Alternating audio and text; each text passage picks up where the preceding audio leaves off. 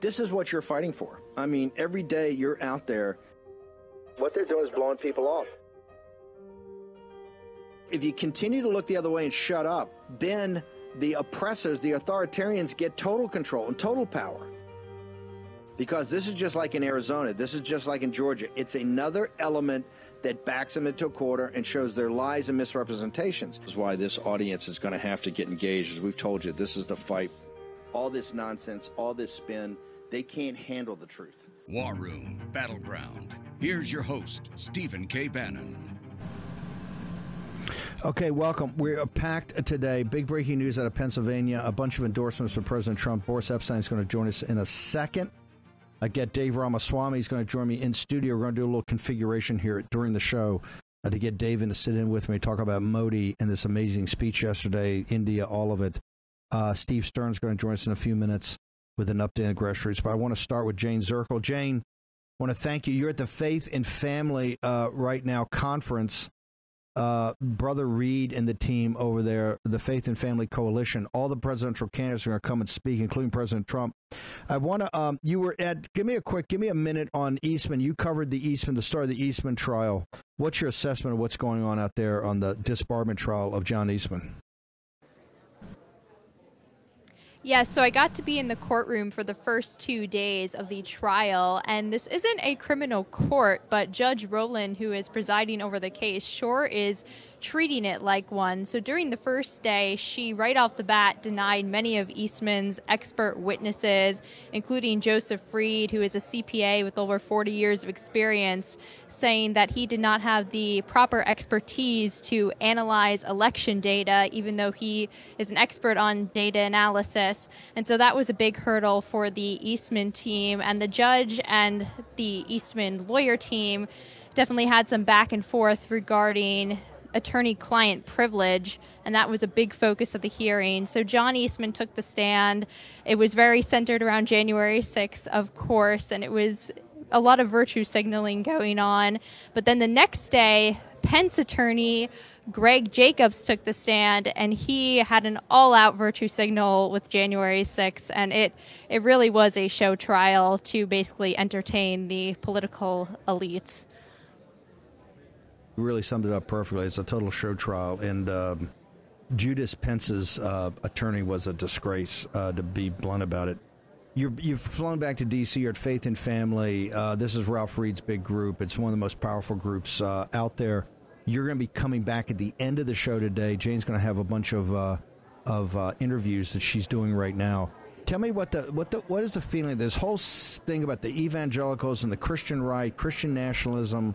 You've got all the big presidential candidates are going to be there to woo them. There's this controversy of did these people still have Trump's back? He's had such overwhelming support. What what is your take as you're back there today the first day of the conference, really, or I guess the second day of the conference, getting a feel for the uh, for the for the feel of it, for the uh, for the air of it. What's going on?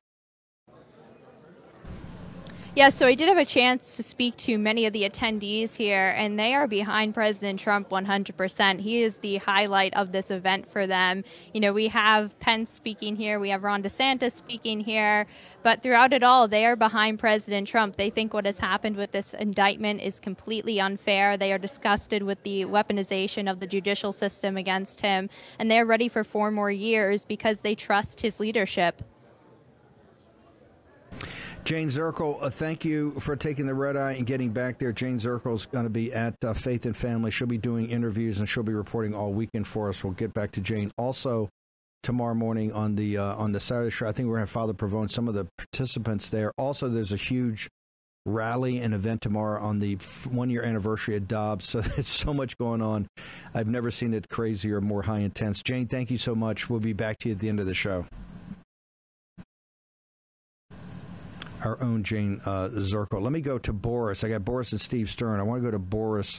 Boris, you just heard from Jane Zirkle. One of the reasons we sent her back there, we want to get a feel. As you know, Faith and Family, you've been a number of times, is one of the more important groups, Ralph Reed. And there's a lot of things in the media, a lot of things in the press that all, you know, the evangelicals are rethinking Trump and they got, you know, uh, Judas Pence showing up and DeSantis and all this. They got, you know, 10 guys showing up. They're all The, the entire Iowa primary is all about evangelicals. Obviously, in South Carolina, very important. In Florida, very important. In these early primary states, Jane Zirkle just laid it out. We sent her back and said, "Hey, I want you to go around, just randomly talk to everybody, let them know you're from the war room, and get the feeling." And she told me before the show, and then just on air, she goes, "Hey, Steve, it's 110 percent for Trump. I've never seen people uh, more dedicated, and they're more fired up uh, after the indictments." Now, today, you guys break a massive story in Politico about all these endorsements coming in from the, the Commonwealth of Pennsylvania post indictment. Uh, tell me what uh, what does this tell me? What's happening in Pennsylvania? Steve, no doubt about it. Honor to be with you. Honor to be with the posse. First of all, from Faith and Freedom, this is just breaking that the Faith and Freedom crowd jumped into applause and loud shouts and screams when the North Carolina Lieutenant Governor Mark Robinson endorsed President Donald J. Trump with the line of the nation is at war and we need a warrior. So just as Jane uh, Zirkle reported, just as you just laid out, there's no doubt that faith and freedom, the evangelical community, is a thousand percent behind President Donald J. Trump, the greatest pro-life president in the history of our country, the greatest pro-constitution, pro pro-religion, pro rights president in the history of this country. This just breaking over there at Faith and Freedom, which, as you said, is a powerhouse conference. On top of that, as you as you mentioned this morning, President Trump rolling out a powerhouse list of endorsements from Pennsylvania. Congressman Mike Kelly, Congressman Dan Meuser, Congressman Scott Perry, Congressman Guy Reschenthaler, Congressman John Joyce, Congressman Fred Keller, and Ambassador Carla Sands, all coming together and saying that the only leader our country needs right now, the only leader our country can have that will save us, that will truly make America great again, is President Donald J. Trump. So another day full of victories for President Trump. And as we've talked about, as Jane mentioned, these persecutions, these hoaxes, these attacks against President Trump are only causing for the American people to coalesce further and further around him and his leadership.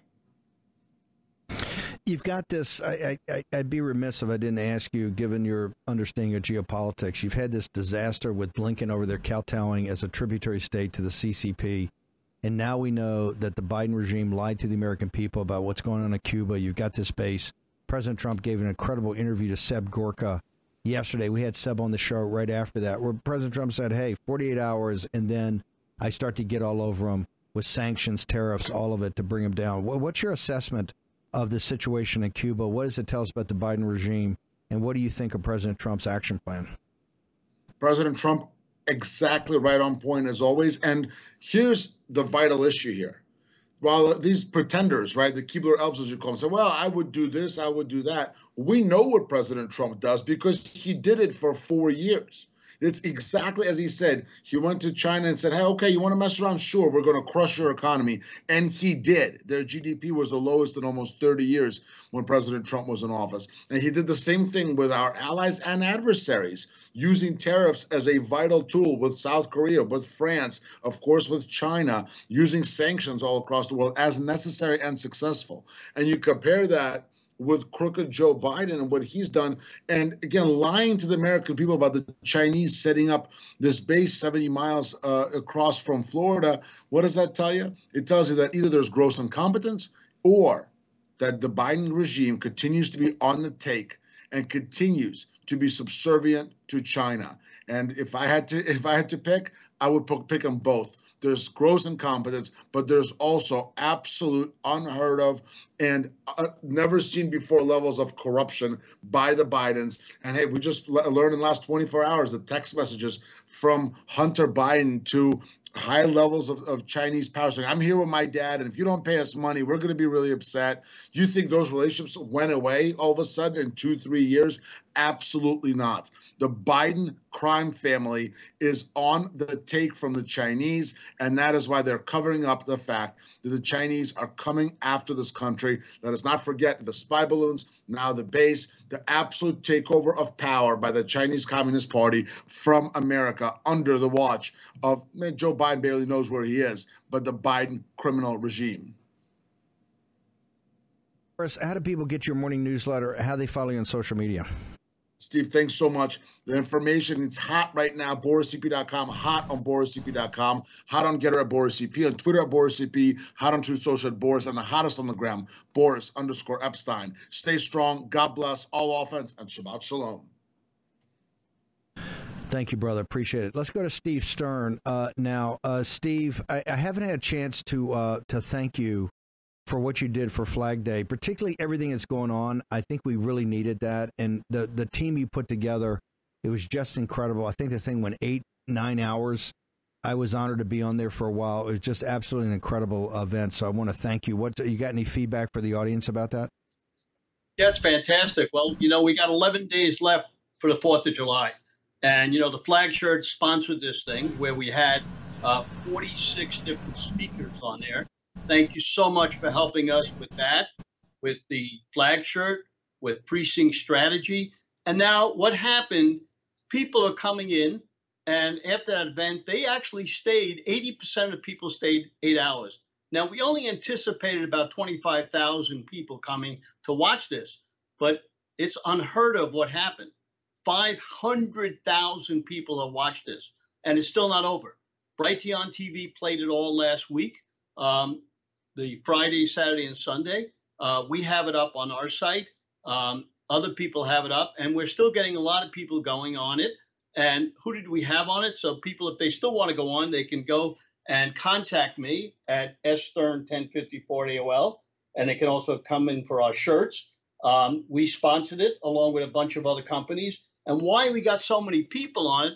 Because we had five or six other sponsors sponsoring it. And Nobody got any money for it. So everybody enjoyed it. And we had, starting with General Flynn, we had a lot of support. General Flynn also just texted me this morning. Can he get his clip so we can send it out? Everybody wants to send their clip out. We had Tom Homan on there. We had Seb Gorka. We had uh, Lee Greenwood. He did his song. We did a little interview with him. We had you. I did a little interview with you. We had um, Chanel uh, Rion from One America News. Uh, we had General Orbach. General Orbach is getting me a lot of generals to help. Uh, he's helping me with our flag shirts. And again, flag, you know, Fourth of July is coming up. Patriotism is down uh, from 63% to 39%. So that's one of the reasons why we had, you know, do this. Now we were very lucky on my birthday, which I turned 82, as you know. Mike Lindell and you both wished me a happy birthday, but I was blowing out the candles. He said, We're going to put it on my network. Well, that really helped us and he got on and he talked about what we're going to do about the machines and some of the other stuff. And all the people that came on, including Clay Clark, John Fredericks, Mel K, they had a great story. We had not only we had the superstars, but we also had the average people. We had a guy on it that said talked about uh, all the information about our flag, and so the feedback is we want to do it again next year. So if you want to get involved and see it, you want to get involved in a Trump campaign, you want to buy our flag shirts, call me, 954-318-6902. Go to sstern1054 AOL.com. And don't forget, if you want to call me, we have two Zoom meetings coming up. One on Monday for precinct strategy, where we're going to have Jovan Pulitzer on there, David Clements, Johnny V from Votify Now, uh, Stephen uh, Tumanello, uh, who is with the police uh, uh, group, so we're working on the sheriffs and everything else to help this country. Then on Tuesday at eight o'clock Eastern time, we're going to have our precinct strategy. Uh, and we had about 400 people on last time. On our election integrity, we had 800 people on. These calls are very important because we have a lot of good things happening in this country. We got a girl in California, Tina Celine. She got me 10,000 people now, all different uh, groups. Steve, we've got about Steve, we got about we've got to bounce, but just give me the number sure. again where people go to sign up for these calls.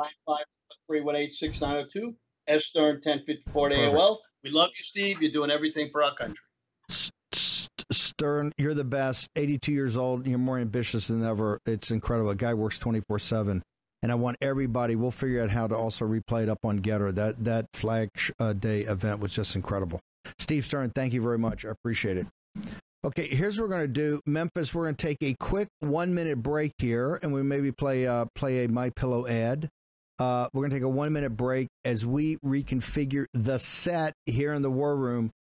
Our own Dave Ramaswamy is going to join us. We're going to break down everything about the world's leading nationalist. That would be Prime Minister Modi of India here for a historic trip uh, a lot to get into, a lot that's going to impact this country and your life. Short one minute break, which we don't normally do here in the first segment. One minute break. We're going to reconfigure. We'll be back in a moment. Narendra Modi wraps up his state visit to Washington today after hosting the Indian leader at a private dinner on Wednesday. President Biden and the White House rolled out the red carpet yesterday for the head of what is sometimes called the world's largest democracy. Biden and Modi then sat down in the Oval Office where the two discussed democratic values. Modi praised the president, recalling a speech Biden gave as vice president eight years ago, in which Biden said, quote, our goal is to become India's best friend.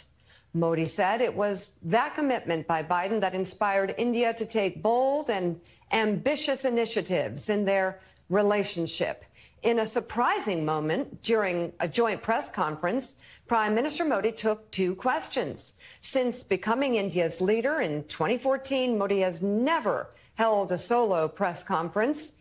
He was asked what steps he's willing to take to improve the rights of religious minorities in his country and uphold free speech. Modi denied any form of discrimination and said India's foundational principles are made up of the democratic values instilled in its constitution.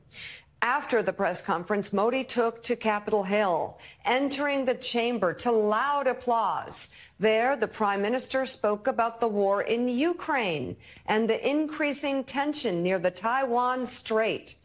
Modi said India shares a vision of open and inclusive Indo-Pacific and called for greater ties between India and the United States. Katty uh, a relationship that is growing stronger a necessary relationship, but not without its complications. Mm-hmm.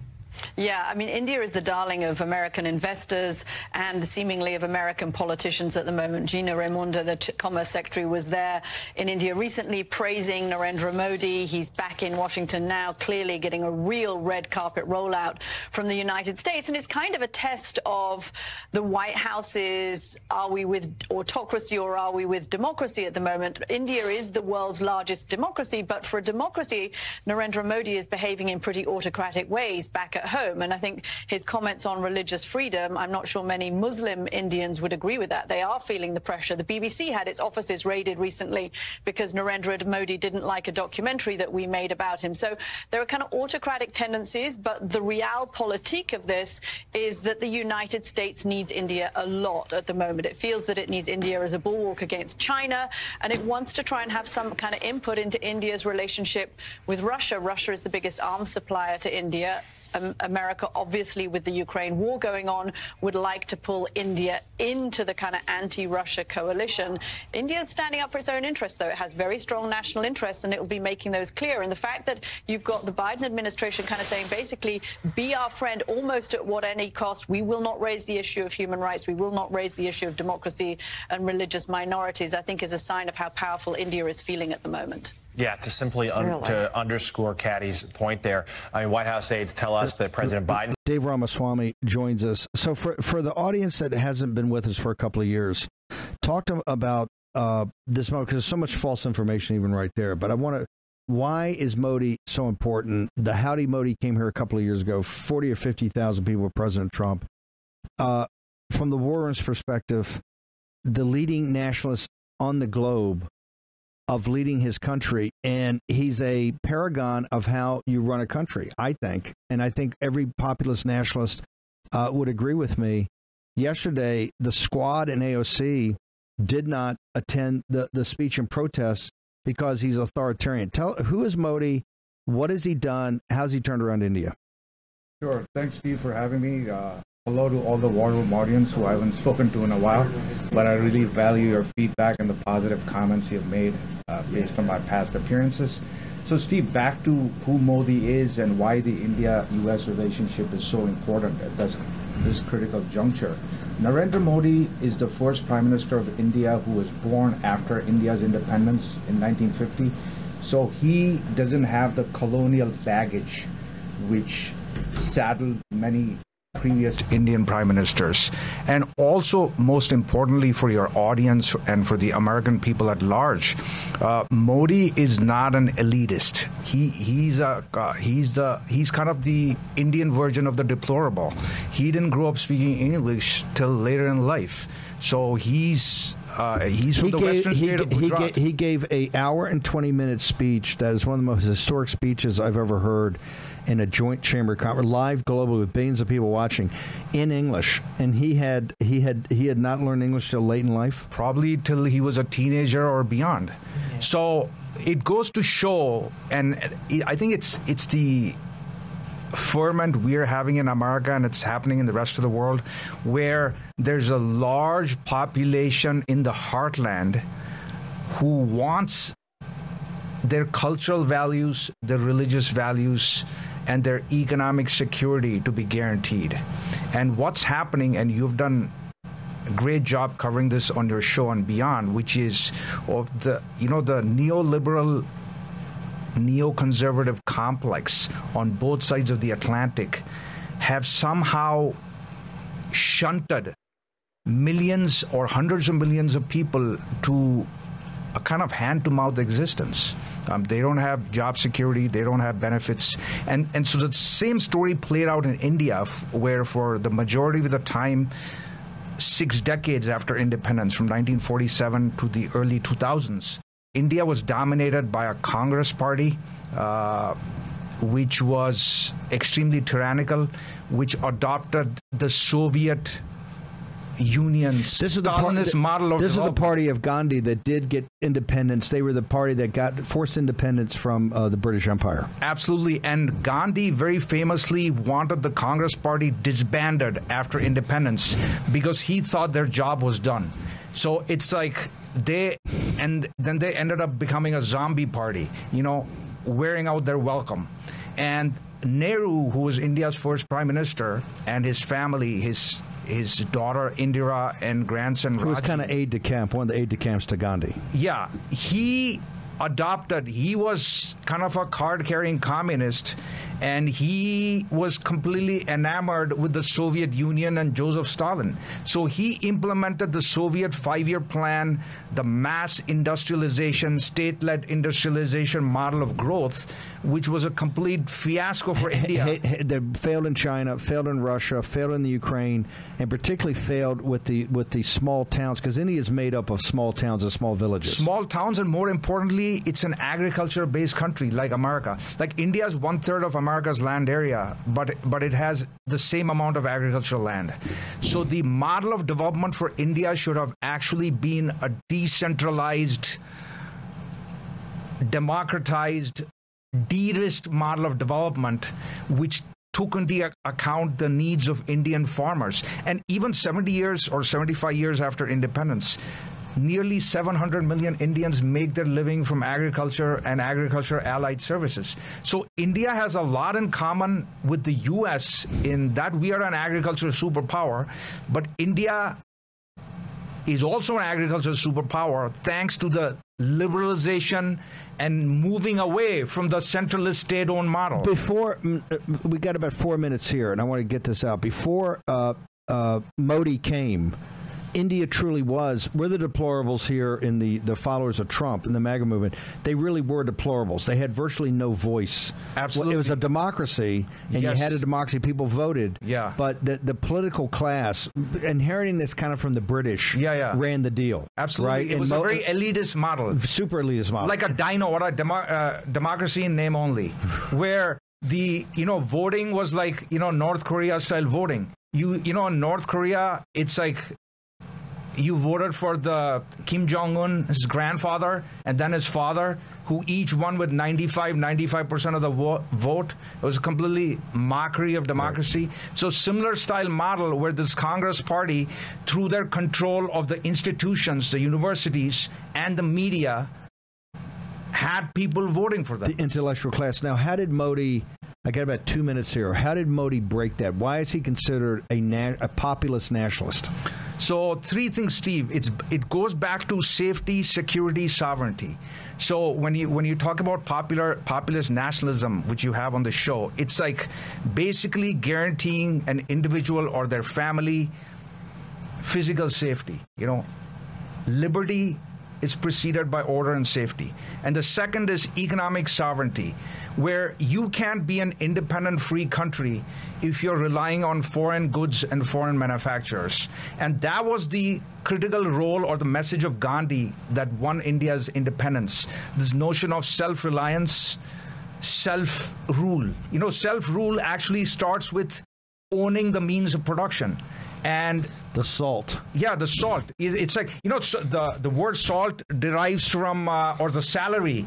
It's salt money. So uh, you don't have sovereignty over yourself and your community and your family if you don't control your means of production and you're compensated fairly. So what he did was break this elitist stranglehold on the Indian population by communicating in a very down to earth way. Like if you listen to Modi's speeches, and he predominantly speaks in Hindi and his native language of Gujarati, and also the speech to Congress, he speaks in a very down to earth way, way, which most average people relate to and understand. Like he, Trump. Yeah, he doesn't have a university fancy academic way of speaking. So that resonates with a lot of people.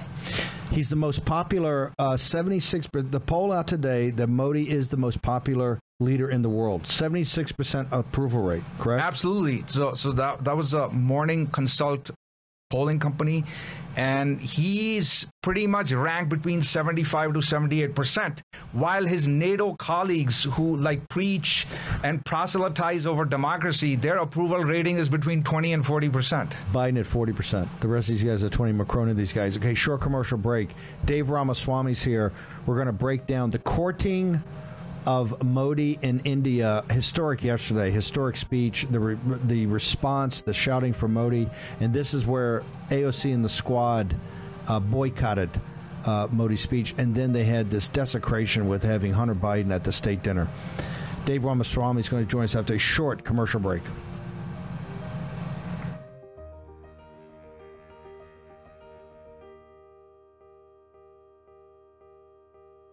COVIDtaxrelief.org got a small retail business almost $80,000.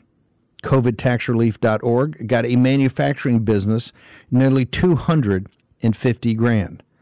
And COVIDtaxrelief.org just got a large distribution business almost $900,000. If you run a business, church, or nonprofit and paid your employees through all or part of the pandemic, you could qualify for up to $26,000 per employee through the government's CARES Act. But beware of clickbait or pay upfront companies who make you do the work and take a huge percentage of your refund. COVIDtaxrelief.org receives a low, reasonable commission only after you receive your refund. And with 300 CPAs and tax experts, no one is better at getting you the maximum benefit than COVIDtaxrelief.org. Visit COVIDtaxrelief.org now because this plan expires soon. That's COVIDtaxrelief.org, COVIDtaxrelief.org. The refund examples are not a guarantee and not all businesses qualify. That's why you have to check today with COVIDtaxrelief.org org. For War Room veterans, you know we have been all over this supply chain issue with China in medications and the uh, active pharmaceutical ingredients. China has a stranglehold on us where there's a way to break that. Jase Medical. I got an emergency medication kit from them. The FDA just declared a global shortage of medication and warned that critical antibiotics are in extreme short supply across the United States. But you know that because you're a viewer or listener of the show. Now, here's the action you can take to correct. Do yourself and your family a favor and get your Jase case right now. It's a pack of five prescription antibiotics you'll have on hand for common emergencies. Just visit jasemedical.com. That's Jase, J A S E, jasemedical.com. Take a few minutes and fill out the form. Your information will be reviewed by a board certified physician, and your medication will be dispensed by a licensed pharmacy at a fraction of the regular cost. You'll be glad you have the Jase case. Go to Jase Medical, that's one word, J A S E medical.com, and enter code Bannon at checkout for a discount on your order. That's promo code Bannon at Jase, J A S E medical.com. You know what the problem is because you've watched the show. You can break, you can take action and break that problem by going to Jase Medical and get your Jase case today. Action, action, action. Okay, imagine you're at your doctor's office. Your doctor glances up from the chart and says, and I quote, Hey, whatever you're doing, keep it up. End quote. Now, that's the Field of Greens Better Health Promise. Check out this customer testimonial. He said, and I want to quote here I've been taking Field of Greens, and this is the second time my doctor has danced into the room praising my blood results. Credit where credit's due. Thanks, Field of Greens. End quote. Now, each fruit and vegetable in Field of Greens was medically selected for a specific health benefit. Some support vital organs like heart, lungs, and kidneys. Others support metab- metabolism for healthy energy and weight loss. If you're busy, if you don't get enough exercise, if you eat too much fast food, take Field of Greens. Look, Field of Greens can't promise your doctor will dance into your room, but they can promise at your next checkup, your doctor will notice you improve health or you get your money back. Let me repeat that. You get your money back. I trust Field of Greens for my health, and you can too. Let me get you started with 15% off. Visit fieldofgreens.com and use promo code Bannon. That's fieldofgreens.com, promo code Bannon. Take action today. Use your agency, fieldofgreens.com, promo code Bannon, and get the better health promise.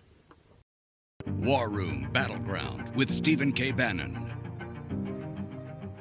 Okay, I'm back with uh, old friend and colleague Dave Ramaswamy, one of the best geopolitical and capital markets thinkers I know. Uh, so we talked about the intellectual background of Modi, and I, th- I, think a lot of people didn't know this thing about the intellectuals and, and, and the Congress Party running the country after Gandhi left.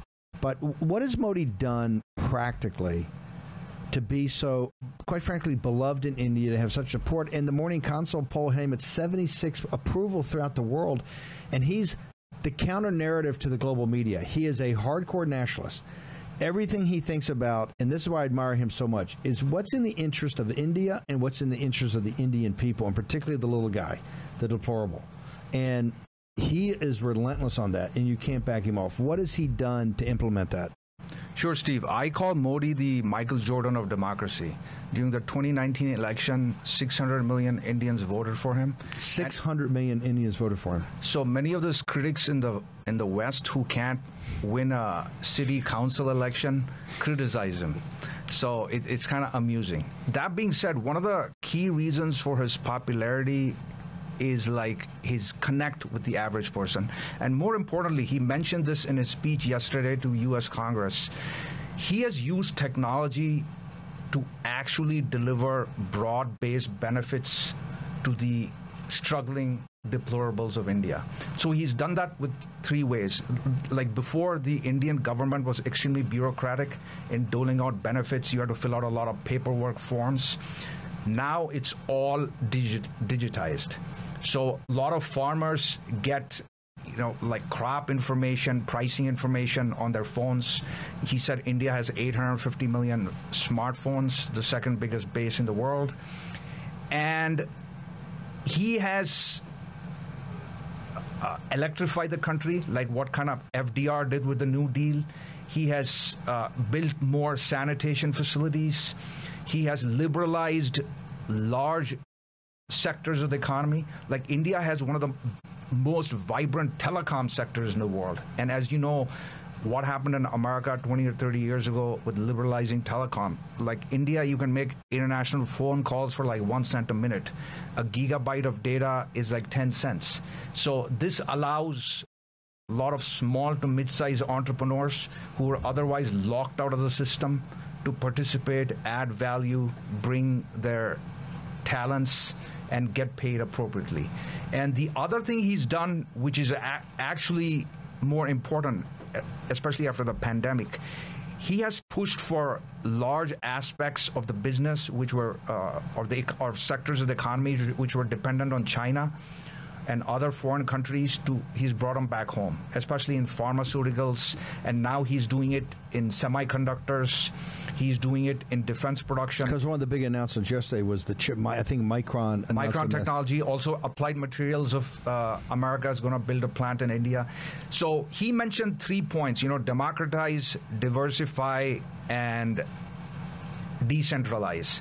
I will add the word de risk, and I think your audience would appreciate that because de risking is the name of the game. I mean, we don't want concentrated risk in one geography. Uh, we both connected at the start of the pandemic and there then we found out a lot of the things that the americans needed like pharmaceuticals mass vaccines were all concentrated in wuhan.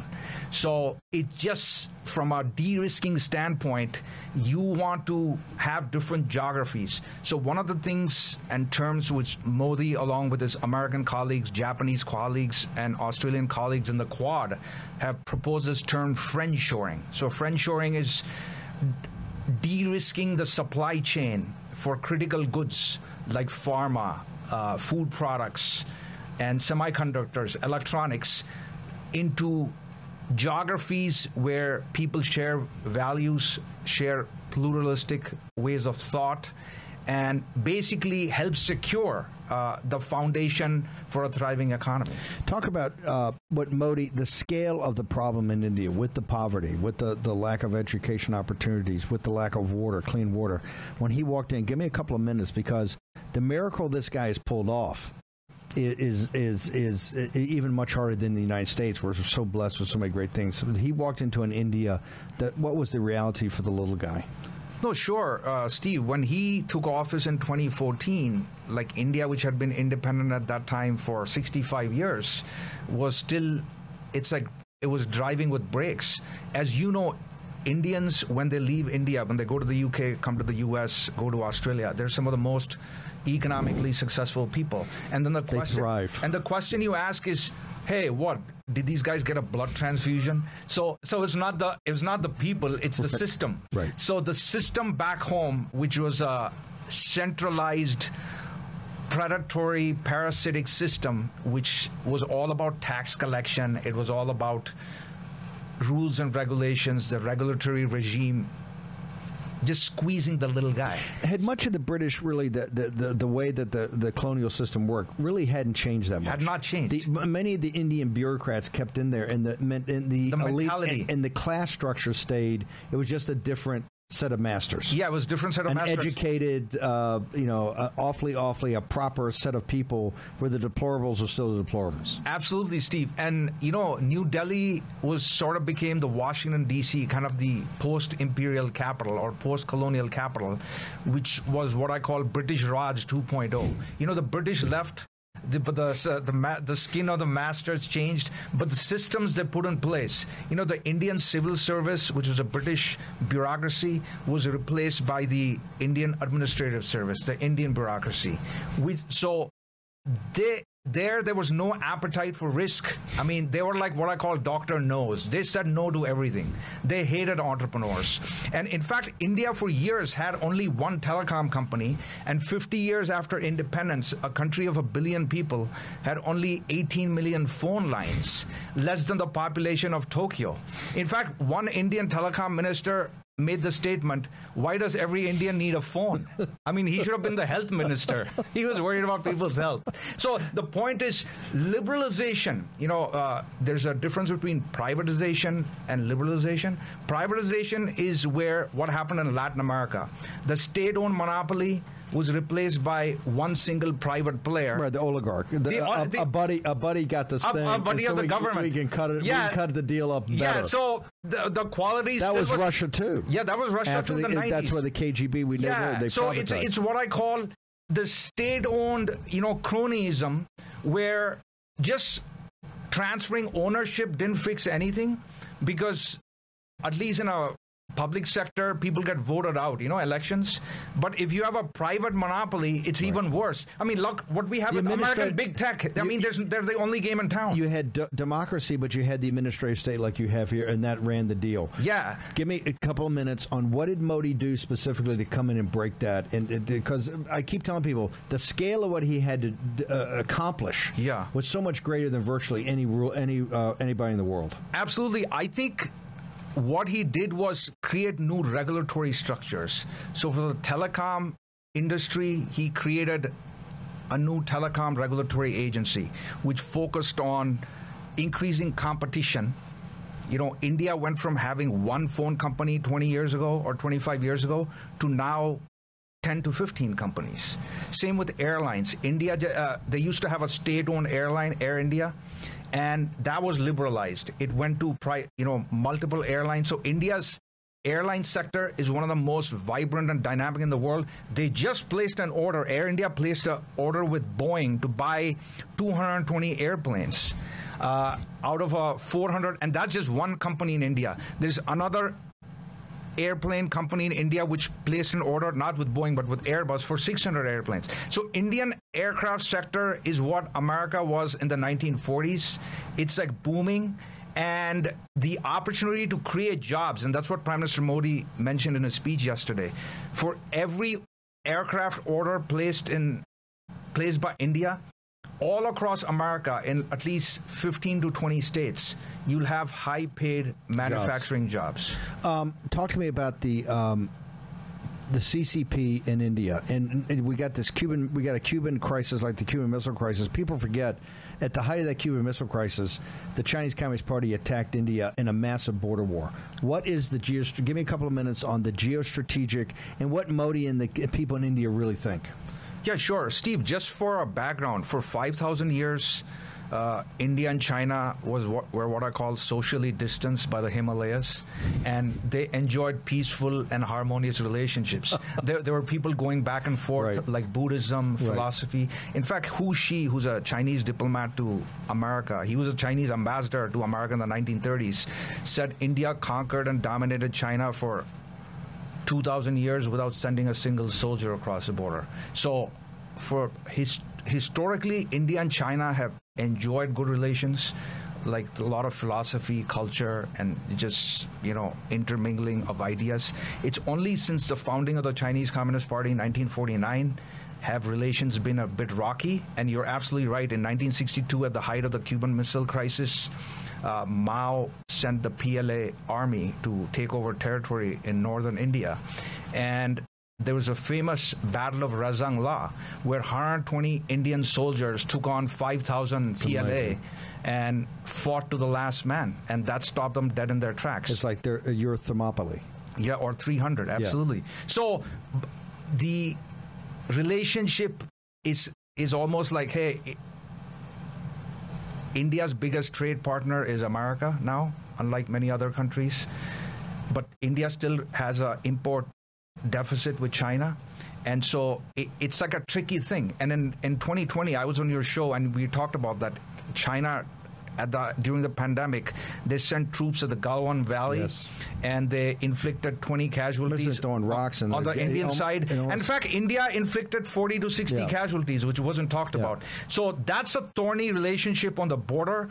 Uh, but that being said. Uh, the economic nationalism which you've talked about that's key like we have to break free of dependencies on, on hostile foreign powers and I think there's the Indo Indo Pacific command, but, which was set up by President in, Trump. India is the key. The quad in the quad, India picks a lock. But with Pakistan, the turmoil turmoil's going on there. Khan's been thrown out. The CCP's hands are all over that. You got the CCP in Afghanistan.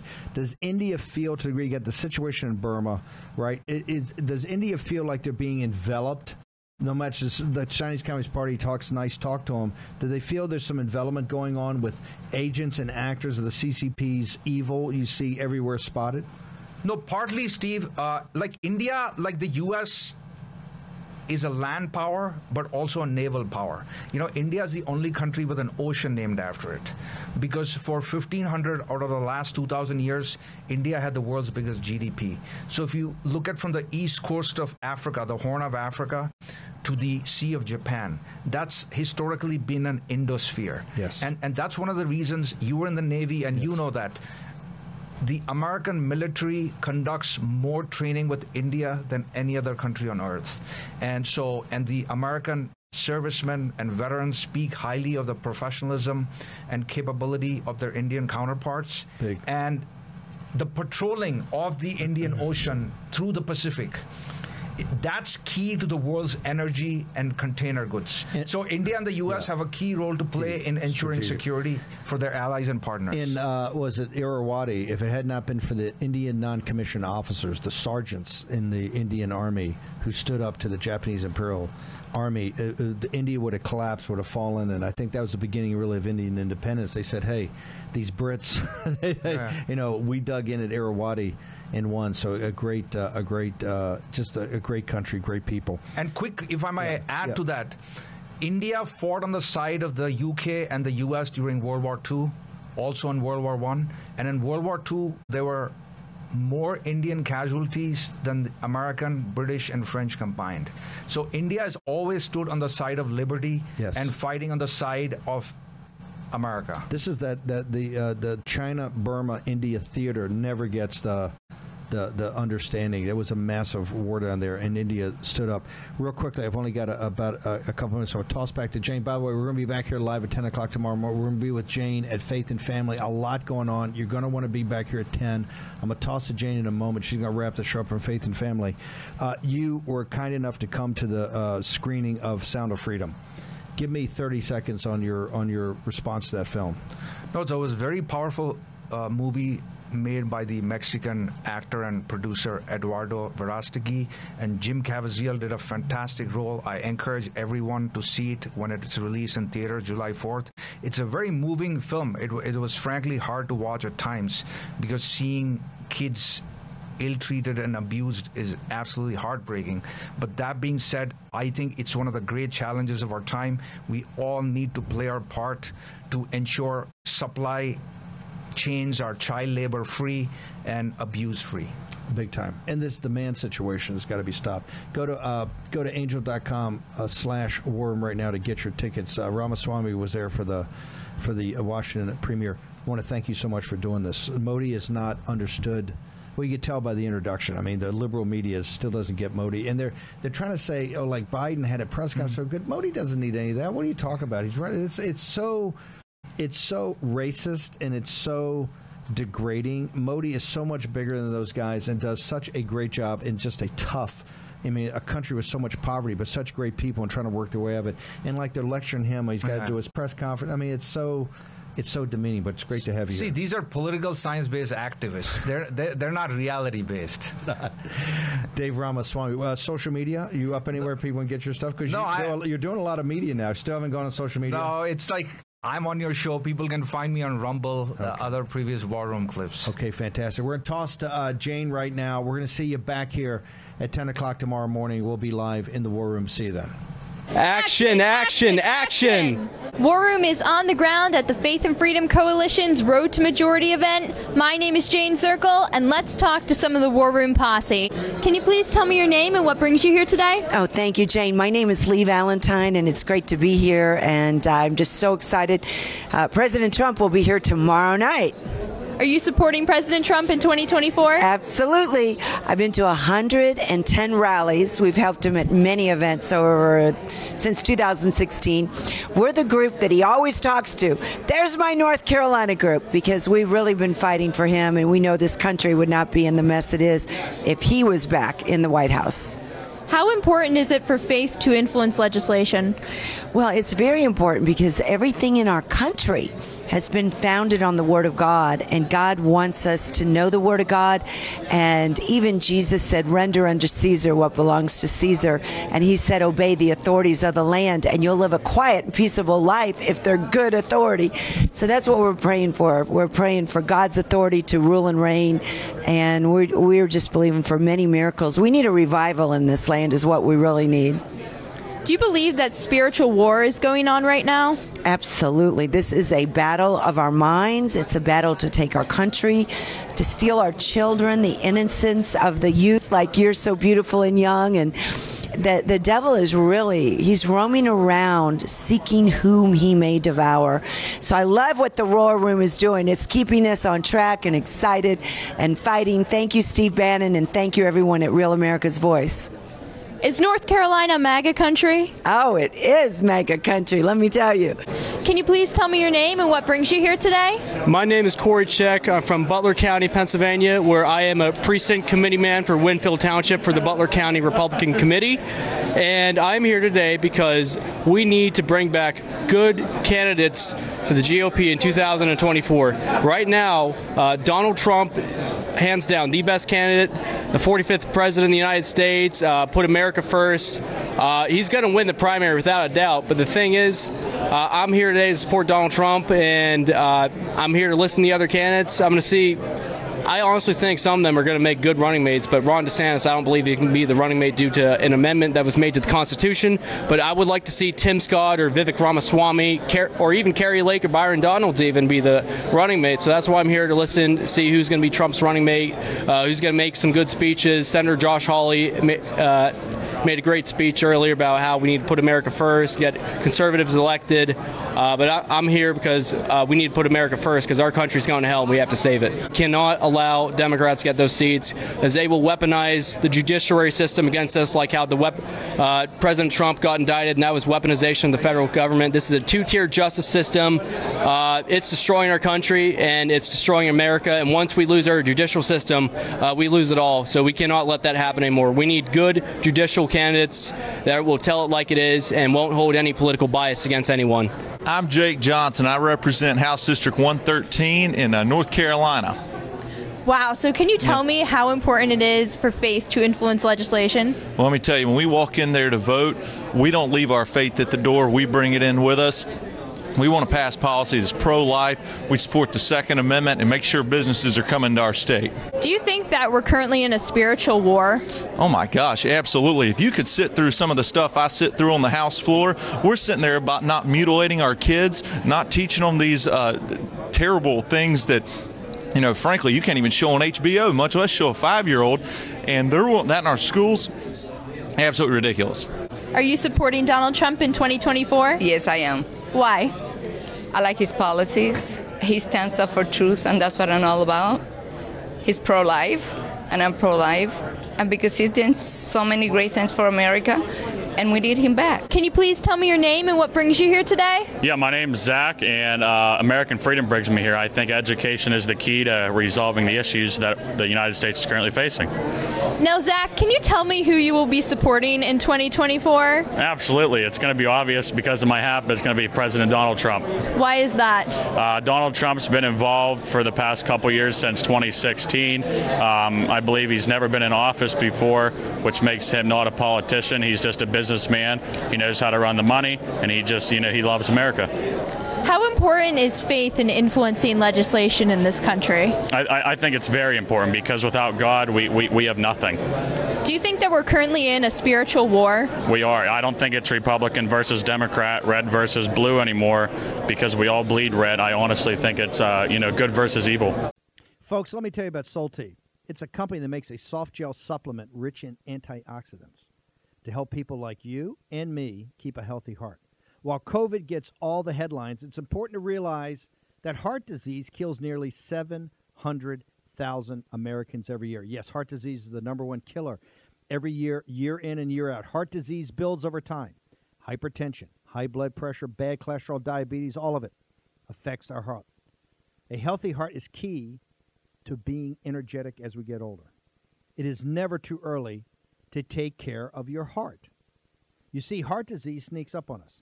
You can start in your 30s, and when this happens, you're at serious risk by the time you turn 60. If you want to take care of your heart and those you care about, please go to warroomhealth.com. That's warroomhealth.com. All one word, warroomhealth.com. Use the code WARROOM at checkout to save 67% of your first shipment. That's code WARROOM at checkout to save 67%. And do it again. War Room Health, all one word, warroomhealth.com. Go there today. You need, if you're going to be part of the posse, you need a strong heart. You need a lion's heart. How we're going to do that is with Solti. Go there, do it today. Check it out.